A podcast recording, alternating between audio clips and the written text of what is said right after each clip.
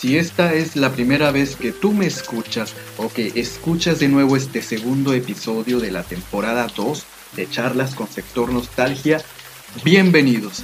Mi nombre es Aaron Coré y el tema de hoy es la biblioteca y sus contextos. Y aprovecho para mencionarles que está lloviendo, así que el clima va a generar un buen ambiente, creo yo, para vivir esta pasión por el retorno. Muy bien.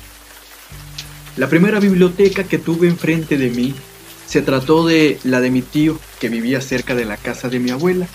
Él y mi madre estaban disgustados por razones morales. Ser madre soltera en la década de los 80, lo recuerdo muy bien, sobre todo en el espacio de Carmen, municipio de Güemes, Tamaulipas, era mal visto. Y qué curioso que aún en la actualidad ser madre soltera sea sinónimo de burla en las redes sociales. Pero bueno, ahora imaginémoslo en las familias de ese tiempo y espacio para poder comprenderlo. Y por lo tanto, tener acceso a la biblioteca de mi tío era toda una odisea. Pero ¿qué crees? Acertaste. De nuevo acertaste. Cuando mi tío se iba al trabajo, mis primos me abrían las puertas de la casa y ese era el momento en que podía acercarme a ese enorme librero. Estaba muy cuidado, ordenado y clasificado por historia, por biología, filosofía, revistas, arqueología, diccionarios y obras literarias, sobre todo obras literarias. Más adelante mi madre y yo nos mudamos a una colonia que estaba o que se encuentra aún a las orillas de Ciudad Victoria, a las faldas de la Sierra Madre Oriental así se le dice, así se le describe allá en Victoria. Pasan unas semanas y recuerdo muy bien que mamá llegó con la noticia a casa diciéndome a mí y a mis hermanas que ya nos había inscrito en una escuela y esta escuela se había hecho con láminas de cartón en sus inicios, materiales que fueron donados por los hombres y mujeres de la misma comunidad, de sus entornos, a fin de que la enseñanza de los niños fuera posible mientras el gobierno apoyaba. Esa escuela se llama Ignacio López Rayón. Pronuncio el nombre porque en ese espacio continuó mi amor por la lectura, el conocimiento y el aprendizaje. Y un día llega al salón un maestro, interrumpe a la maestra y anunció que a partir de ese día nos dedicaríamos entre clases a un tiempo para la lectura y mostró un cajón con varios libros y nos dio a elegir la lectura que deseáramos leer. Y recuerdo muy bien que tenía libro de narración con ilustraciones y cuentos o bien literatura infantil. Y siempre que yo retorno a esos días, me doy cuenta de la gran labor de difusión que ese maestro realizó en entornos de pobreza. Él nos leyó fábulas, cuentos y obras de teatro infantil fue cuando yo caí maravillado ante el poder de los diálogos, de los personajes, de los conflictos, es decir, el teatro. En ese momento yo no lo entendía, ahora que ya he vivido de cerca el teatro y su estudio, sé que eso es lo que a mí me maravilló y hasta la fecha, fíjate qué curioso, mis lecturas se clasifican como ese librero de mi tío o como el cajón del maestro de lecturas. Por ejemplo, mis lecturas están clasificadas entre el tiempo para la lectura, el estudio y el teatro. Y ese retorno es debido a que en el 2019 llegó a mis manos una antología, que entre sus recopilaciones se encontraba Contextos y Cuerpos Situados, de la autora Jimena Silva, que fue el resultado de una investigación ubicada en la ciudad de Antofagasta, en Chile, ella describe la ciudad, describe el territorio, las familias, los trabajadores, lo económico, lo social y cultural de la región, donde el papel de la mujer está clasificado como el de ser una cuidadora de la familia y tiene ese espacio solamente en el área privada.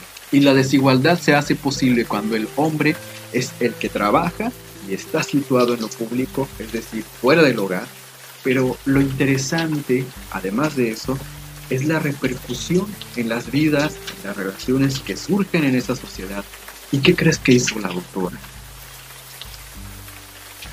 Se propuso a comprender a la juventud chilena viviendo en Antofagasta Investigó cómo se sitúan estos jóvenes ante la experiencia sobre el inicio sexual, las prácticas que están asociadas al erotismo, interacciones amorosas, prevención de enfermedades de transmisión sexual, el valor que se le da a la estética del cuerpo, a lo corporal y sobre todo el performance de los cuerpos.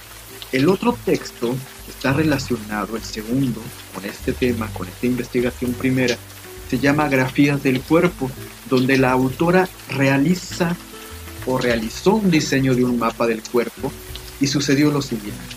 Por medio de dibujos, por medio de dibujos, los jóvenes de esa región fueron agregando grafías.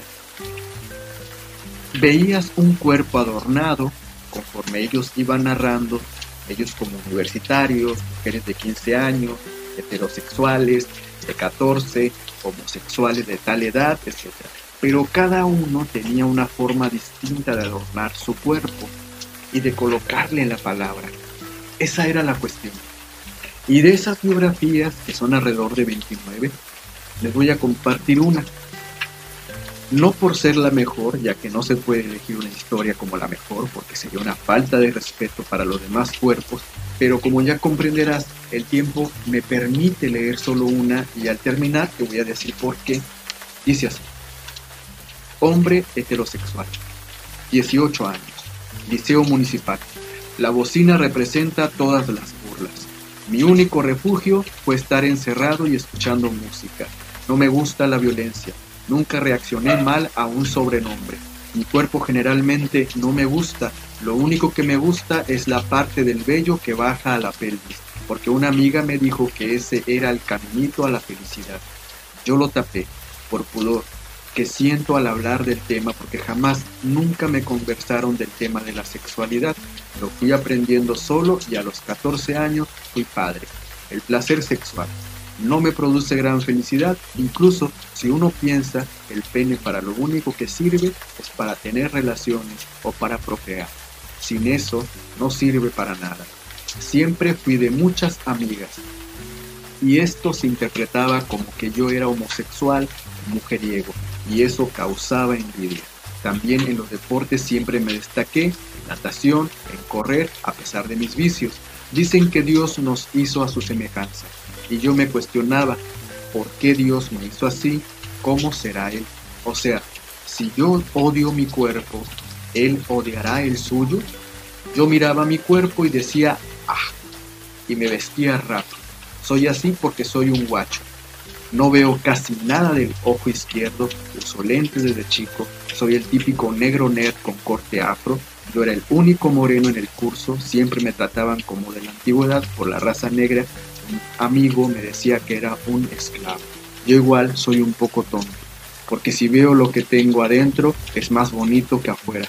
Yo mismo me echo a perder. Esta historia también se vive en las edades de 15 a 24 años en Chile, en México, Ciudad Victoria, Nuevo León o el mundo, debido a que muchas veces el cuerpo, el color de piel, que no es aceptado, ya sea por ideologías, por religión, por sociedad, se repudia y esto afecta independientemente de tu orientación sexual. Porque es una persona de la cual tenemos mucho que aprender.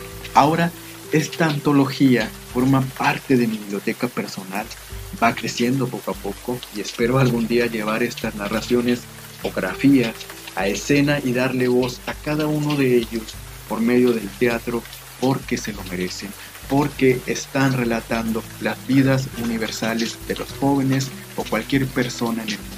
Pero además de estos dos textos y la maravilla de la investigación que realizó Jimena Silva, fueron analizados en el aula de la Universidad Autónoma de Nuevo León, donde me encuentro, en el primer semestre, y esta clase se llamó Las sociedades humanas, y allí sucedió lo siguiente, mis compañeros y compañeras pertenecían a un nivel económico distinto, pero conforme las clases fueron avanzando y al llegar al análisis de la lectura de la autora Jimena Silva, coincidí.